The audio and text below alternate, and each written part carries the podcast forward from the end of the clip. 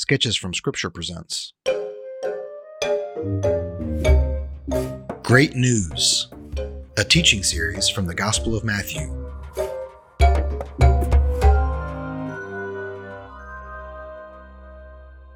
The Jewish nation had put their trust in the God of Abraham, the law of Moses, and the kingdom of David.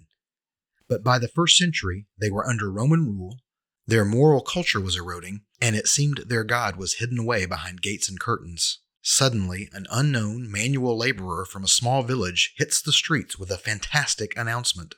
The Gospel according to Matthew tells the story of a self proclaimed rabbi from Nazareth who took Galilee by storm, then Judea, then Jerusalem, then Samaria, then the whole Roman world to the entire earth.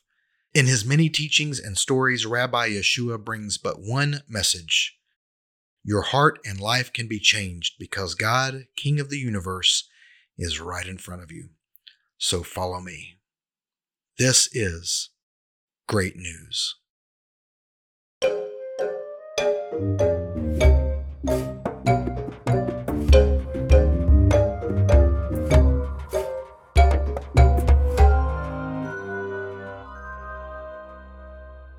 When he saw the crowds, he went up on the mountain and after he sat down, his disciples came to him.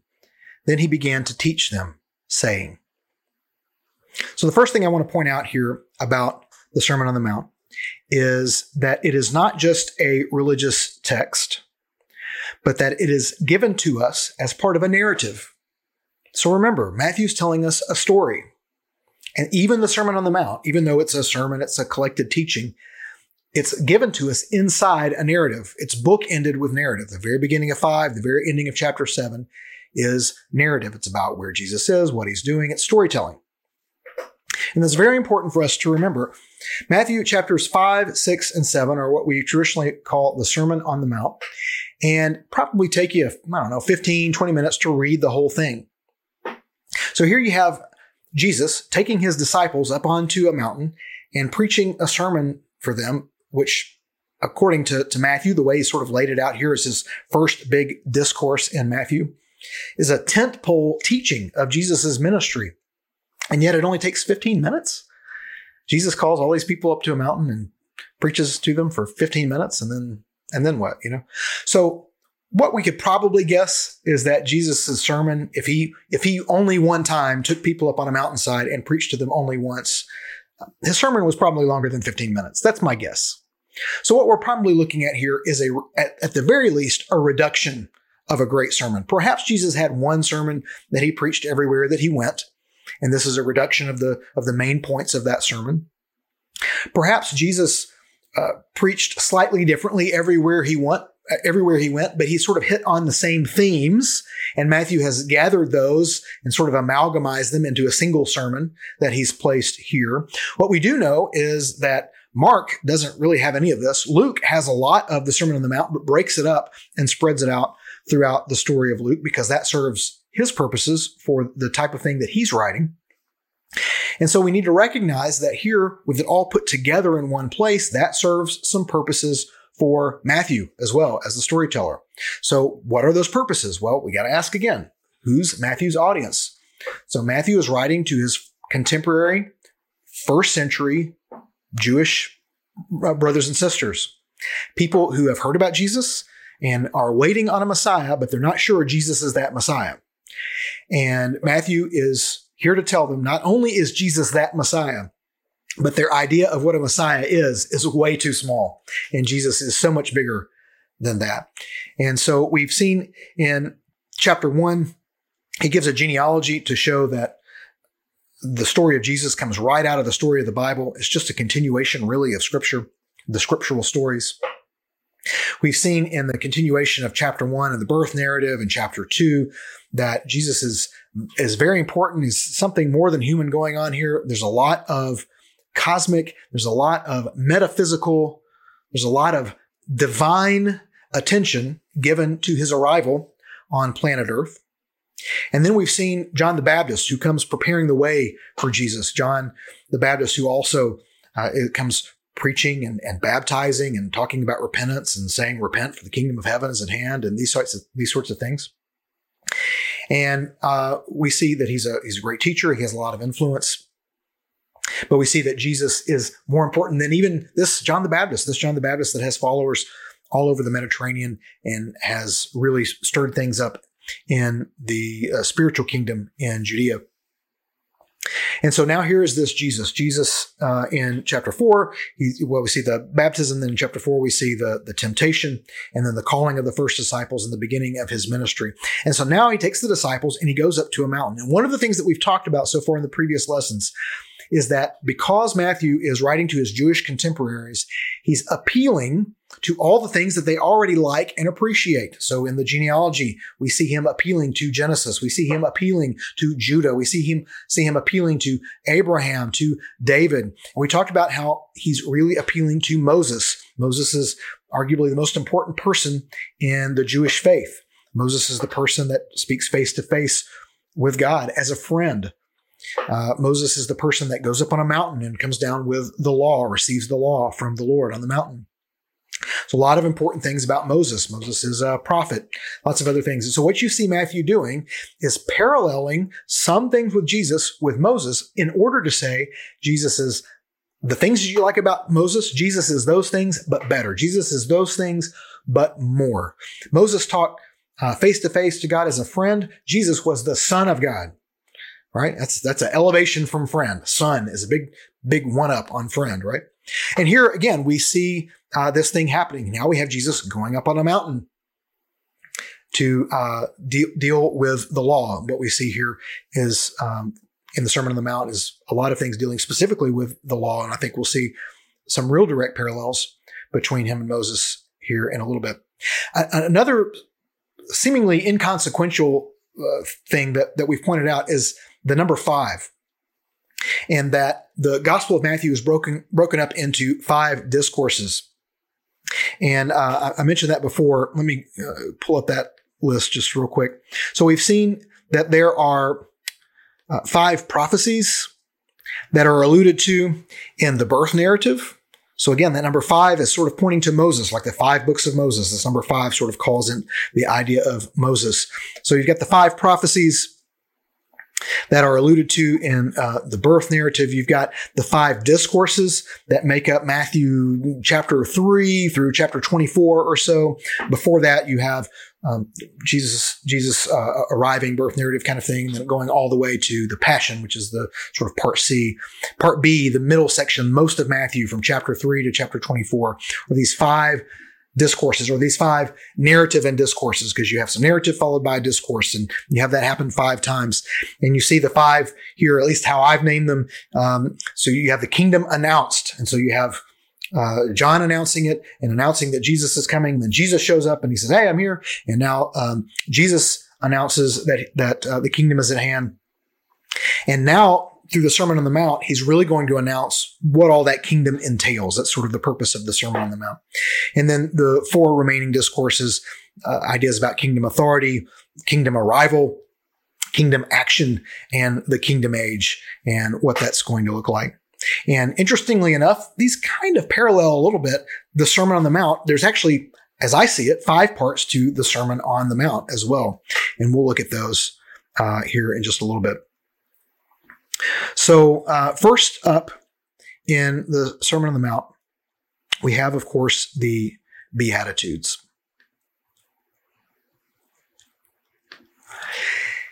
And Beatitudes begin with blessed are, and then there's a blank, you fill in the blank, because or for, and then there is a reason that that group of people is considered blessed uh, or that uh, the people who do those things are considered blessed.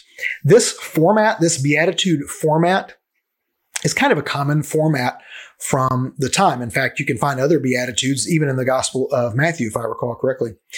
But here they're collected, they're put all together, and they have a certain focus.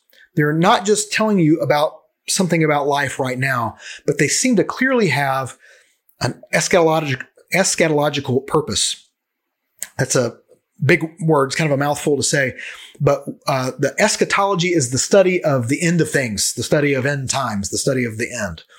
And so when you talk about things having an eschatological purpose, you're talking about uh, uh things, day of judgment and beyond. And it seems clear that the Beatitudes seem to have a focus not just on life today, although there's some implications for that as well. We'll, we'll come back to that. But they seem to be written in such a way to focus on how things will turn out uh, at the end if these conditions remain the case. And in doing so, Jesus paints this really beautiful picture of this kingdom. So we remember before we said the kingdom is not a place. It's not a building. It's not a castle. It's not even like Israel or Jerusalem. It's not some geographical place. Kingdom should not be thought of in the sense of a place, but rather as a concept, rather as the idea of the kingness of God, the reign of God. The fact that God is king, that's what kingdom means when you see it in the New Testament. It doesn't refer to a place. It refers to uh, the idea that God is king. Okay. So it's a little less tangible than imagining, you know, Cinderella's castle as a kingdom, but it's the right idea. It's the idea that we need to hold in our mind. It's going to be very important for understanding the sermon correctly. So Jesus is now painting an idea of what this kingdom looks like. In other words, what does it look like when God fully reigns over everything? So from the beginning, from Genesis, God puts Adam and Eve in the garden and he gives them choice. He gives them the choice to eat or not eat of the tree. He tells them not to do it and they do it anyway. So the fact that they are able to do it, even though God tells them not to, shows that he has given them a choice to do so. They choose to do so and suffer the consequences. And then there is this separation. So just like the first sentence of Genesis, that light and dark and the separation pulling the dark away from the light, we see that over and over again in the story of Genesis, this idea of constantly separating out the darkness from the light. And so what Jesus is doing is saying when you can get all of the darkness out of life, what you have left over is the kingdom of light. And here's what the kingdom of light looks like. And so I would submit Jesus is really trying to paint a picture of wonder, trying to really com- paint a compelling vision for what God's reign will look like. Because there was a very small view of what God's reign would be. So when the Messiah comes, he's going to institute the reign of God. In other words, a son of David would sit on the throne in Israel and they'd no longer be under Roman rule, but they'd be under the rule of some son of David. It was a very sort of geopolitical mindset and it had some religious things certainly wrapped up in it. But even the religious things were, were religious. They were about religious practice. They were about worship in Jerusalem. They were about the sacrifices and the festivals. It really was not about God taking complete control over people's hearts and minds and lives. Now, certainly that could be impacted by what they expected, but they were not expecting a Messiah like Jesus. That's not what they were counting on. Their idea of a Messiah was, was actually very small. And so Jesus is trying to open them up to the much bigger possibility of who he really is and the kind of reign that God wants to have over each one of our lives, over each one of our families, over each one of our churches, of our communities, over the whole world. All the nations, all peoples, uh, all tongues, every knee. So he's really trying to create uh, a sense of wonder, I think, in the Beatitudes, because um, who wouldn't think that it's wonderful that you could see God? Who wouldn't think it wonderful that even though you're meek, you might inherit the earth? So as you read through the Beatitudes and you see these people that are blessed, uh, it, it, should really fill you with a sense of wonder. What does that word blessed mean? Well, uh, this idea of blessedness uh, was um, uh, an idea of sort of being heightened, that you were being elevated, that you were being raised in importance, that you were um, being um, shown. Uh, if, if you were if you were blessed in life, then you were um, uh, possibly uh, kind of famous. You were shown uh, a, a, lot of praise and attention. You were given a lot of credit for the things that you did. So to be blessed spiritually, to be blessed in the way that Jesus is talking about, is about sort of seeking really renown with God. Be, the fact that you would be able to be known and be recognized by God. So if you're a first century fisherman, if you're a first century, um, if you're, if you're, you know, you're a Jewish man who was rejected from rabbi school, you know, only certain people were selected to be rabbis. If you were just some Jewish nobody, the fact that you might inherit the earth, the fact that you might see God, I mean, this is, this is really filling you with a sense of wonder. And so the Beatitudes, as we go back and we sort of look at the text itself, you can just very quickly scan it and see that it takes some very meager beginnings but it gives them the kingdom of heaven, you know, the reign of God. That um, uh, a, a, filling, a, a mercy, a seeing of God, being sons of God, belonging to that reign of God, calling it their own. Uh, really just filling with a sense of wonder. So then he moves on and he starts defining. Notice these next three paragraphs begin with you are. So this is about really identity. And again, moving from the wonder of the kingdom itself, but really to the wonder of the citizens of the kingdom, right? When you are a full citizen of this kingdom, this is what your life will look like. And there will be some hard things as you may experience some persecution, but you shouldn't worry about that because it just shows how favored by God you are and that, um, you are uh, the salt of the earth and you're the light of the world and and those things have implications and it means that you're actually important. Those of you who think you're completely unimportant great news. You're actually very important when you're defined by your citizenship in the kingdom when you're defined by uh, being a subject of the king who is the lord when you're defined by being one of those sons and daughters of god your king and so again, just really instilling a sense of wonder that moves from uh, ideas about the kingdom to ideas about myself. I start to redefine maybe who I am now by the things that Jesus is saying here. Now, next, he moves into talking about the law. And he says, Don't think that I came to abolish the law or the prophets. I did not come to abolish, but to fulfill. For truly I tell you, until heaven and earth pass away, not the smallest letter or one stroke of a letter will pass away from the law until all things are accomplished. Therefore, whoever breaks one of the least of these commands and teaches others to do the same will be called least in the kingdom of heaven. But whoever does and teaches these commands will be called great in the kingdom of heaven. For I tell you, unless your righteousness surpasses that of the scribes and Pharisees, you will never get into the kingdom of heaven. So this was kind of a shocking idea because the scribes and the Pharisees, um, some people had complaints about the Pharisees and there were good and bad feelings about the Pharisees, but they certainly were people who committed themselves to what looked like righteousness. They, they were committed to lots of righteous behavior and did lots of righteous things. And Jesus is saying, the righteous things that they do, unless your righteousness surpasses these guys, um, you'll never get in. Well, suddenly that sense of wonder uh, appears like maybe maybe this has been been dashed a little bit, but he's going to go on and he's going to explain what that means in the section that follows. One more important part about this, um, as Jesus talks about what he's talking about here is the law, right? So again, this is a callback to Moses, right? As he's talking about the law.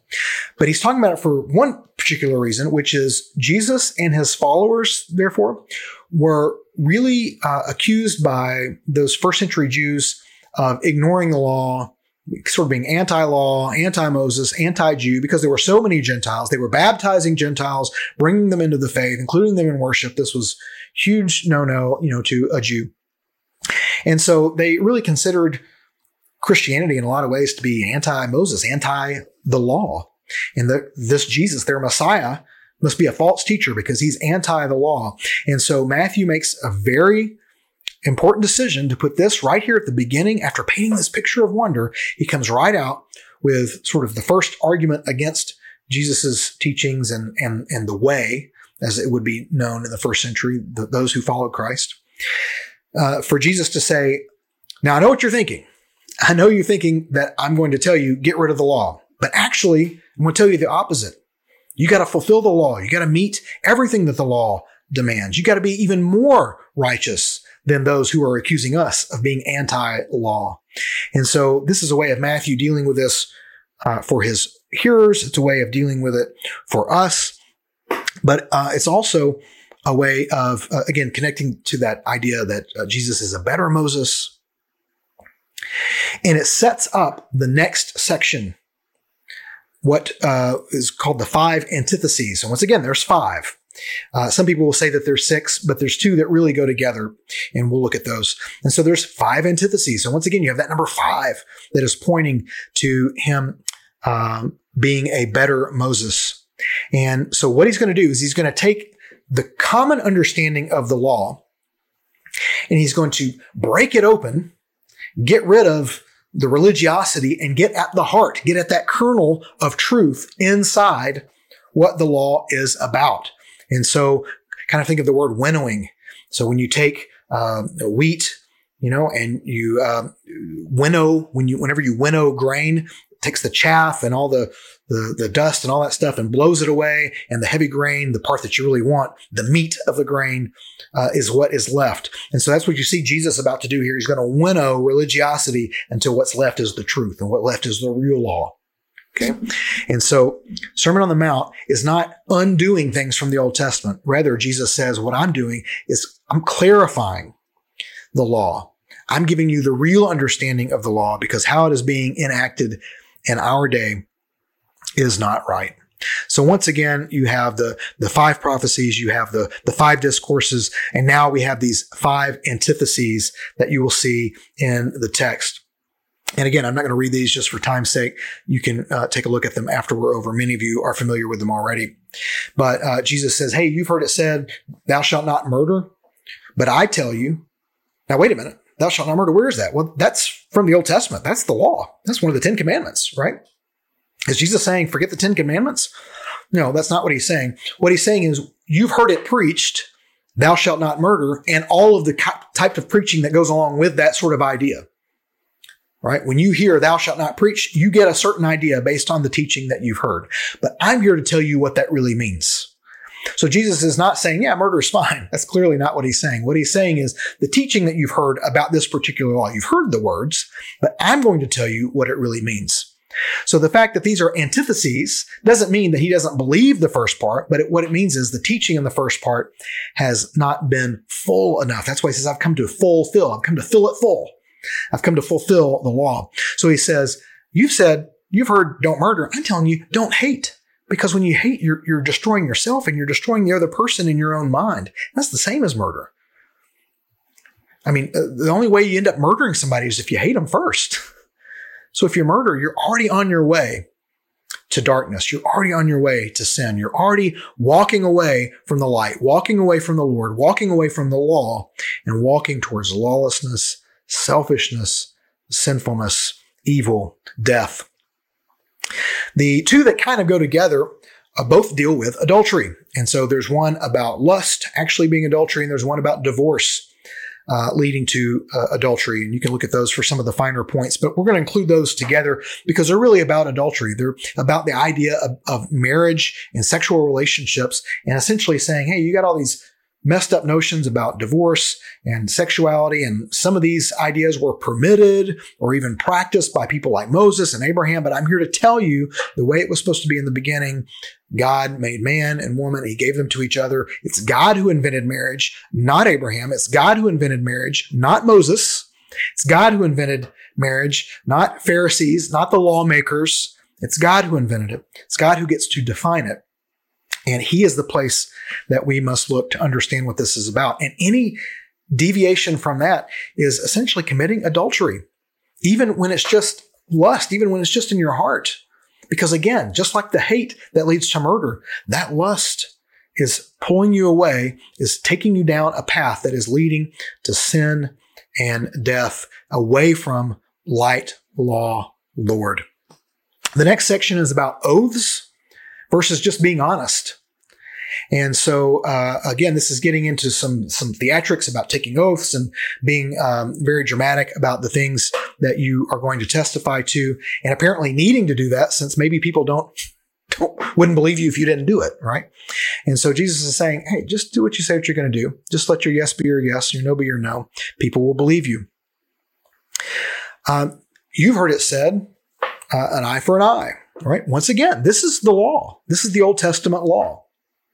However, the way it was being used in the time of Jesus was not the way that it was intended when it was spoken, when it was written.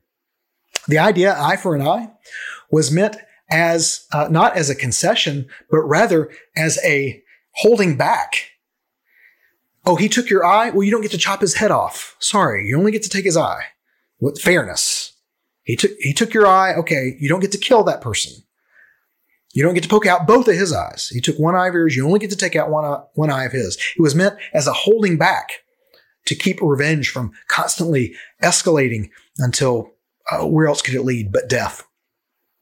Uh, even just beginning with a harsh word, you wind up in death when everything continues to escalate. And so the way it had changed by Jesus' time and the way um, a lot of people may try to use this now is to say, oh, well, you took my eye. I now have a right to take your eye, which goes completely against the entire meaning of the law in the first place. This is why, um, even though it's not scriptural, you've heard the phrase uh, uh, eye for an eye leaves the whole world blind. I think that's something that Jesus would agree with, even though it's not the words of Jesus. Not because the Old Testament is wrong, but because the idea is that you're not justified in retaliating.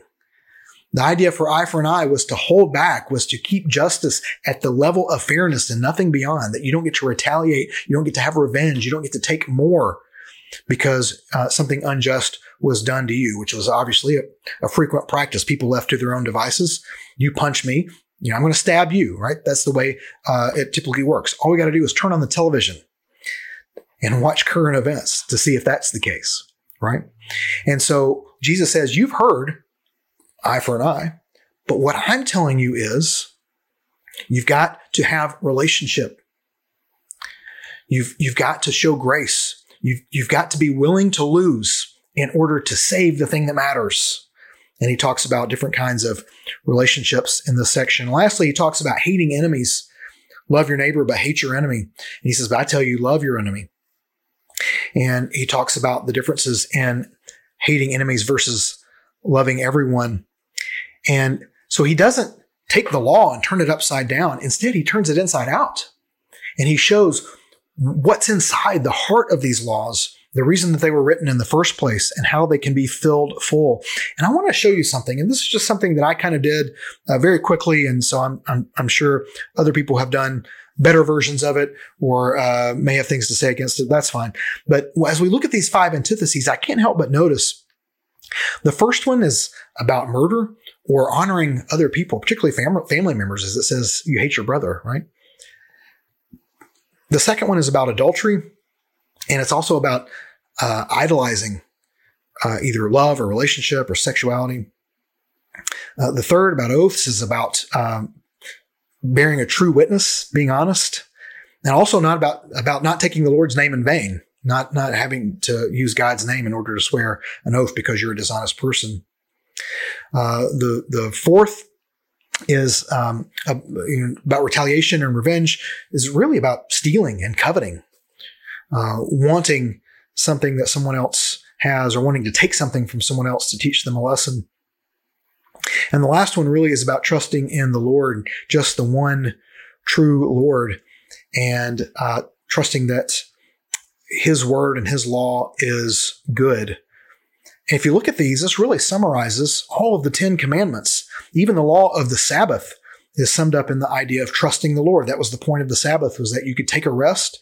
Remember, originally it was that you would not collect manna, trusting in the Lord that His goodness would last through the, the holiness, the Sabbath day. And um, that idea of holiness is, of course, all throughout these ideas. So in these five antitheses, it may be that Matthew has picked these, or it may be that these are the ones that re- Jesus really talked about all the time, because they really touch on the Ten Commandments, the Big Ten. They really get at the heart of the law and show exactly what they were meant to be. You know, uh, in our country, our Constitution is written in such a way, it's not written by the government to tell the people what they are allowed to do. It's the opposite. It's written by the people to tell the government what they're allowed to do, right? And no more, right? That's the way our Constitution is written. The idea in, uh, we have a Bill of Rights, but that doesn't grant you rights. It just enumerates the rights that we have and prevents our government from infringing upon those rights, right? And um, so, so many times today, people get in arguments because there's two different viewpoints on this from a political standpoint. Some people look at this and say, we have these rights. and this defines what the government gets to do. And other people look at it and says, well, this constitution gives you these rights, right? The very similar thing was happening with the Ten Commandments. They were given as a gift to people to say, here's the way that you get to live. That same picture of wonder that Jesus paints in the Beatitudes um, certainly must have been the, the, uh, it certainly must have been wonderful to see in Exodus 19 the glory of the Lord coming on the mountain with fire and and, and smoke and and lightning and all these kinds of things, uh, the earthquake and all this uh, really magnificent things that they would have seen the, the the pillar of fire, the cloud of smoke. God living in the tabernacle among them. These things certainly were wonderful. And yet, somewhere along the way, they went from holding uh, this gift, which was the law of the Lord, something that was meant to be a blessing to Israel so that Israel could be a blessing to all people. Remember the uh, promise to Abraham that he would bless all nations, right? And somehow, by the time of Jesus, um, the law had turned into a bludgeoning tool that was used to keep people in their place and uh, to keep people acting in a certain way. And Jesus came to turn the law inside out so you could see its heart once again. So the wonder and the winnowing and so now we move into the next section of scripture, Matthew chapter 6. And he looks at uh, how to give, how to pray. The Lord's Prayer, of course, is here, which I wish we had time to dive into, but we really don't. Uh, how to fast. And, and all these things, he's talking about the hypocrites and what the hypocrites do. And uh, it's very interesting what he's talking about here in this whole section is he's really talking about worldview. And so he's talking about the hypocrites, and he actually uses theater language, uh, wearing of masks and, and announcing, you know, calling out, getting attention from uh, audiences of people, and uh, even the trumpet that announces someone's arrival. I mean, this is things that were done in the theater. If people would have understood what he was talking about when they heard it.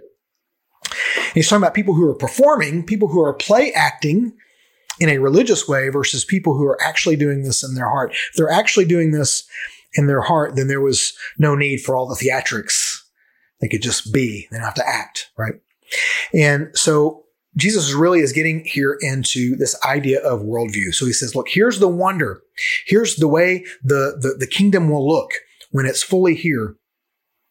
And we've got to winnow the law in order to get there because you think by doing these things, that's the way you're going to get there. But I'm here to tell you there's something deeper that you haven't gotten to yet.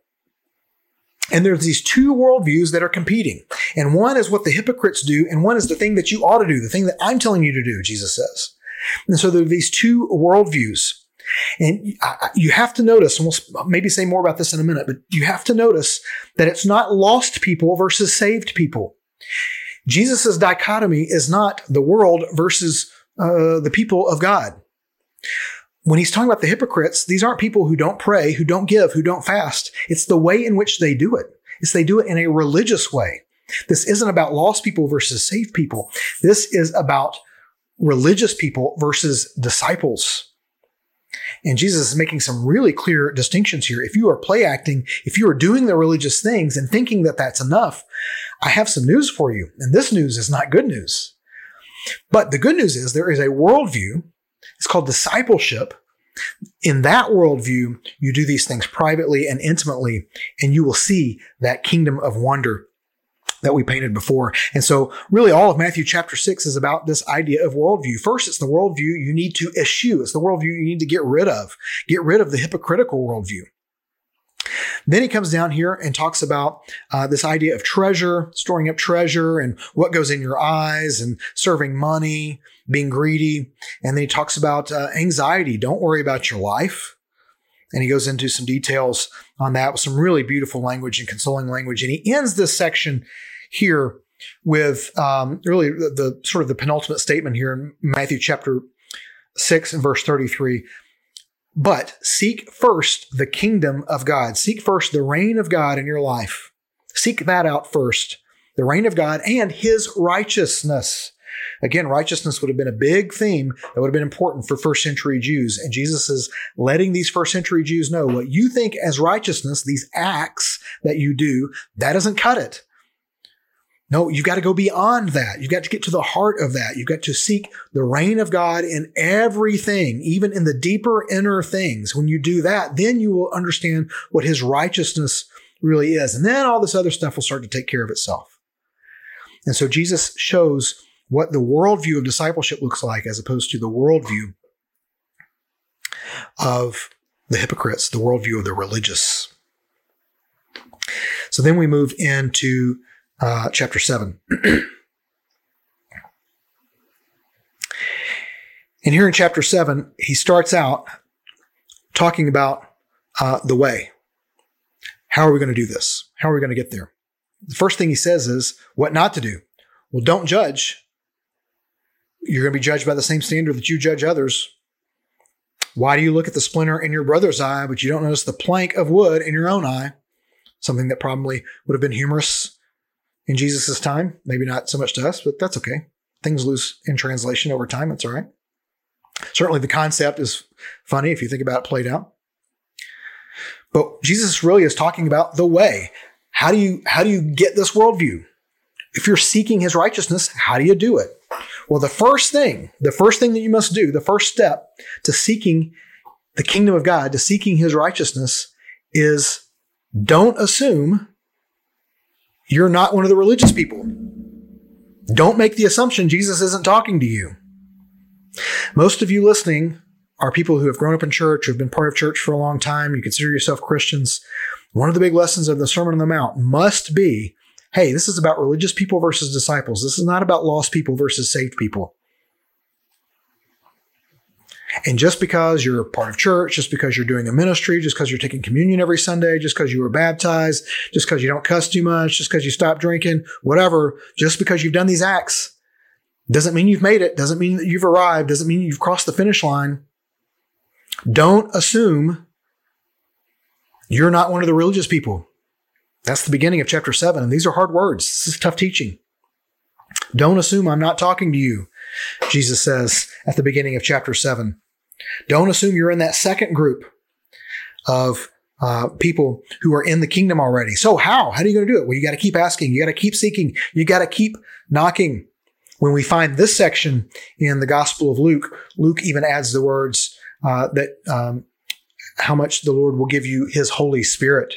And Luke really drives the point home that this ask, seek, knock, that this is not just about anything that we want in life, um, asking for a, a new car or a better job or a spouse, but rather this is specifically about asking for God's kingdom, asking for God's righteousness, asking for the Holy Spirit to be a working power in our life. Got to keep asking for it. You've got to keep seeking it. You've got to keep knocking. That means you're always working on it. Okay. So instead of the word way, I almost put the word work. I just didn't want you to think that this was like a works based thing that, uh, because that's uh, what Jesus is trying to preach against. Okay. It's not the outer works. Okay. The outer works are signs that something on the inside is happening. You'll have those outer works if you're doing the thing on the inside. But if you only have the outer works, well, I didn't murder him. Yeah, but you hated him his whole life. Might as well have murdered him. He'd been better off if you'd murdered him. Seems like, right? So what Jesus is saying is it's, it's the heart. It's the things that, that that go on that matter. And you're always going to have to work on those. You're going to have to keep asking. You're going to have to keep seeking. You're going to have to keep knocking. That's the way.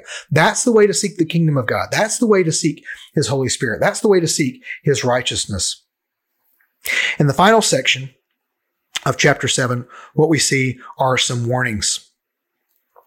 And uh, we'll go to the text.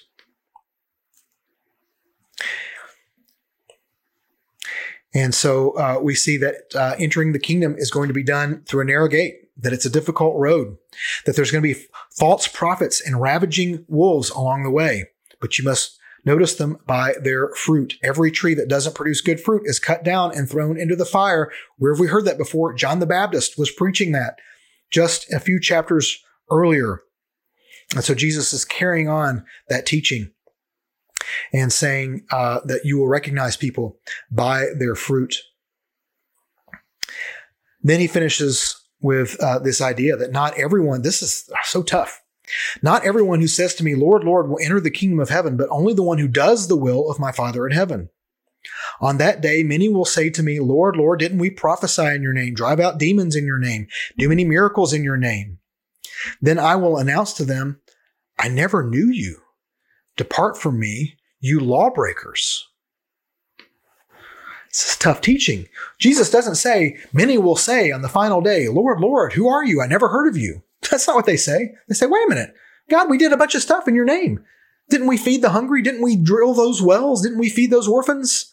Didn't we uh, free the prisoners? Didn't we stand up for injustice? Didn't we do all these things and do them in your name?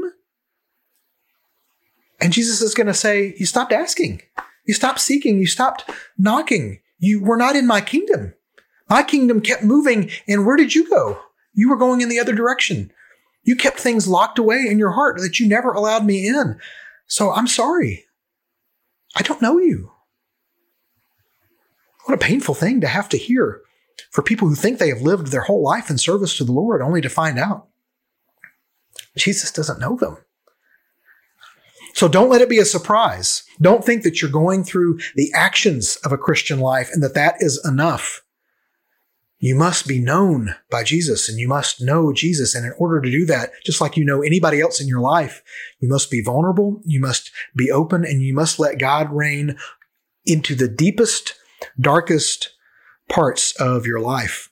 I remember a story from uh, Robert Fulghum book. I think it was uh, it was on fire when I lay down on it.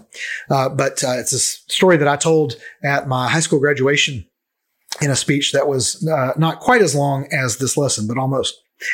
And it recounted the story of um, a teacher who, when asked the meaning of life, talked about being a young boy in Nazi Germany and finding a broken motorcycle mirror and took a large shard from that and rubbed it on the concrete until it was round and safe to handle. And he would keep it in his pocket. And even when he was hiding, he would make a game out of seeing where he could shine light from the window into the darkest, deepest corners, farthest away corners. And he decided to make that his mission in life to shine light into the deepest, darkest places this is what the Sermon on the Mount is intended to do. It's intended to go into the most secret places and put God's reign there where it has not yet reached. In the first century world, kings like Caesar, uh, their, their arrival would be announced. In fact, entire cities sometimes were built or rebuilt for the arrival of, uh, of a Caesar that would show up to survey his kingdom. And Jesus is doing a very similar thing here in saying the king, the kingdom of God, the reign of God, God who reigns is coming and is in some ways already here. And we need to make everything the way that he wants it because he's the one who reigns and he needs to see the things that he reigns over when he gets here. So uh, Jesus concludes his sermon with this interesting story. A little bit of a parable, the two foundations. Therefore, everyone who hears these words of mine and acts on them or some versions say puts them into practice, will be like a wise man who built his house on the rock. The rain fell, the rivers rose, the winds blew and pounded that house, yet it didn't collapse because its foundation was on the rock. But everyone who hears these words of mine and doesn't act on them will be like a foolish man who built his house on the sand. The rain fell, the rivers rose, the winds blew and pounded that house, and it collapsed. It collapsed with a great crash. When Jesus had finished saying these things, the crowds were astonished at his teaching because he was teaching them like one who had authority, not like their scribes. And so at this final warning, they are astonished. It's kind of a shocking ending, right? This house coming to a great crash. Can you imagine ending a sermon like that nowadays? Preacher ending you know, with this destructive, violent image and then just walking off stage, you know, going back, sit down and song leader gets up and starts singing. it's kind of bizarre, right? I always wondered, you know, I always thought, oh, if I was preaching this, because obviously I know better, right? If I was preaching this, I would reverse that. You know, talk, oh, if you don't do this, the house will crash. But if you do this, here's the way things will be with you. Kind of ended on an up note, give people some positivity, some encouragement. I always confused me why Jesus ended on this uh, very violent, kind of a downer ending. Well, we're talking about storytelling in this podcast, right? We're talking about the storytelling of Matthew. Why would Matthew end the sermon here? And I think this is a really fantastic storytelling tool and one that I came to see the value in once I started reading a writer by the name of Flannery O'Connor. Uh, we're out of time, so I don't have time to get into a lot of Flannery O'Connor, but she was uh, from the deep south. She lived in the, the 40s to the 60s. She died young. She had lupus and was in a lot of pain towards the end of her life. She never married. She was Catholic, so to be devoutly Catholic in the deep South in Georgia was uh, very kind of a strange thing, but she was.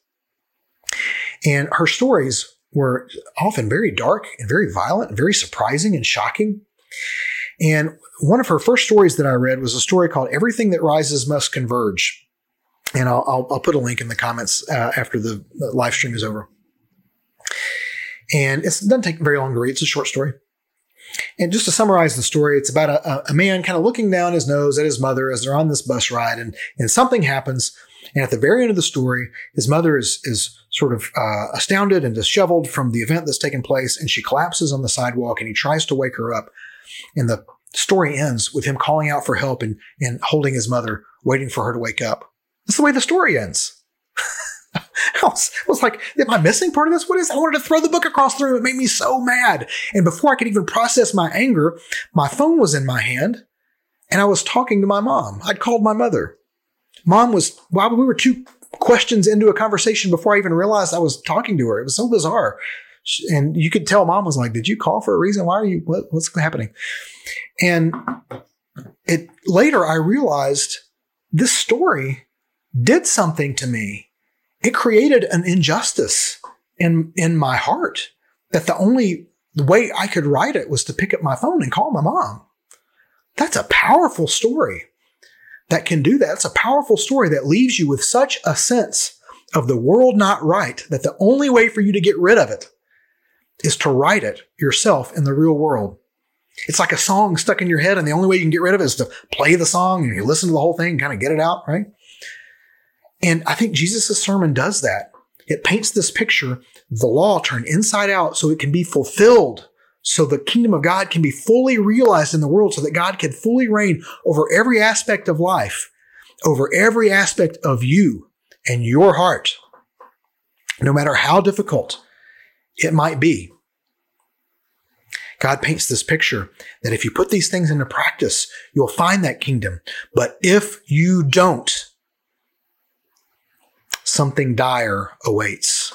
And at the end of that sermon, don't you, aren't you left with this feeling of, I must make this right? Very, very powerful storytelling.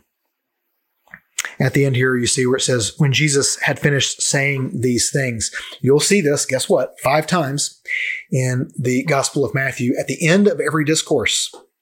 It's letting you know that's the end of this section and we're moving into a new section. It's kind of like chapter breaks act breaks. And it also mimics uh, similar places in Deuteronomy and uh, Numbers, uh, referring to Moses when Moses had finished saying all these things to the people, that sort of thing. And so we're uh, left here with some ideas on uh, the Sermon on the Mount. And I want to show you sort of the five sections as we've talked about in this evening the Sermon on the Mount, you have the wonder, the winnowing, the worldview, the way, and the warning. I've quickly given these names, and someone could argue that this is not a good organization of the Sermon on the Mount. That's fine. But I think in just these broad organizations, when you look at these these five things that we have here, and I, have put them in this um, in this sort of V-shaped structure, so that you can see the chiastic structure. We've talked about chiasms before when we were looking at Genesis, when we were looking at Numbers, at the storytelling of the Old Testament, beginning, middle, beginning, that the thing in the middle is what changes everything. And what we see here is Jesus painting a picture of wonder that's contrasted with the warnings that he gives at the end. That it's going to be difficult, and there's going to be some some um, uh, things along the way, but we've got to make this decision. And he's, as he's winnowing the law, to show uh, here's the way you've been doing thing, things, and we've got to get rid of all this nonsense. Uh, you can contrast that with the way. Here's how we're going to find how to do the heart. Here's how we're going to find the righteousness, the actual kingdom. And in the center of that, in the center of that is worldview. The thing that changes everything is worldview. When you can completely change how you view the world, rather than, and this is the big change. Do you live in the world and you add God to the things that you do? Kind of like salt on your meal? Or are you the salt? Is it God's world that He has added you to, right? So it's our worldview that must change. It's our worldview that must turn around. It's our worldview that must repent, turn around. This is part of the repenting that must happen. We must change our hearts and minds, as some versions say. We must turn around and have a different worldview. There's no aspect of life in which God will not reign. God reigns everywhere. First century Jew says God reigns in Jerusalem. Jesus says God reigns everywhere. The first century Jew, the Pharisee, says God reigns in the Holy of Holies. And Jesus says God reigns in the secret of secrets, in the corners of your heart. And no one can escape it. And so when we're left with these ideas, when we're looking at these ideas of worldview, what we're left with is religion versus discipleship. We're asking, are we just religious people? Are we Christians? You know, part of a club, do the things that the club requires and maintain our membership? Or are we disciples? If we're just religious, then there's, you know, a little bit that we can do every week and feel like we've met our quota for doing Christian things for the week. But if we're disciples, there is no area of our life that God doesn't want to come in and change and cut and tweak. So it might be bad news that the Sermon on the Mount is about you if you find yourself being hypocritical, if you find yourself hating or worrying. Anybody been worrying the last couple of months? Hey, I have. Scripture says don't do it. That's a that's a place where God needs to come in and work on me. Really needs to go to work in that place of my life. I have other parts of my life that I'm scared to let God come in and work on because maybe it'll be too hard or maybe I'll get embarrassed or if we're honest, sometimes I just don't want to right now.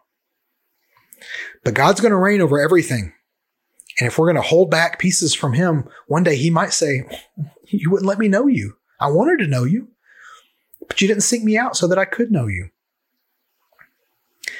So when Jesus says, Follow me, and I will make you fishers of men, Jesus is saying, Come with me, hear the things that I preach, and let me change you, let me transform you. All of us have aspects of our life that God is not yet king over. And if we are disciples, we must commit to letting the word of God pierce those sensitive places so that God can come in and heal them. This is difficult for us to do. This is difficult for us to think about. But God is good, God is merciful. And so I'll leave you with this question Where's an aspect of your life where God does not yet fully reign? You've heard the words. This last story of the Sermon on the Mount is not about someone who hears and someone who doesn't hear. It's about two people who hear. One of them puts the Sermon on the Mount into practice, puts the way of God into practice, puts the worldview of God into practice. And that house stands firm through everything. But the second house does not put them into practice. You've heard the words. Will you put them into practice? Because if not, your house is doomed to crash. Sketches from Scripture is a production of Parabolas, the production company of author and filmmaker Paul Andrew Skidmore. Subscribe to this podcast and more at skidmore.substack.com.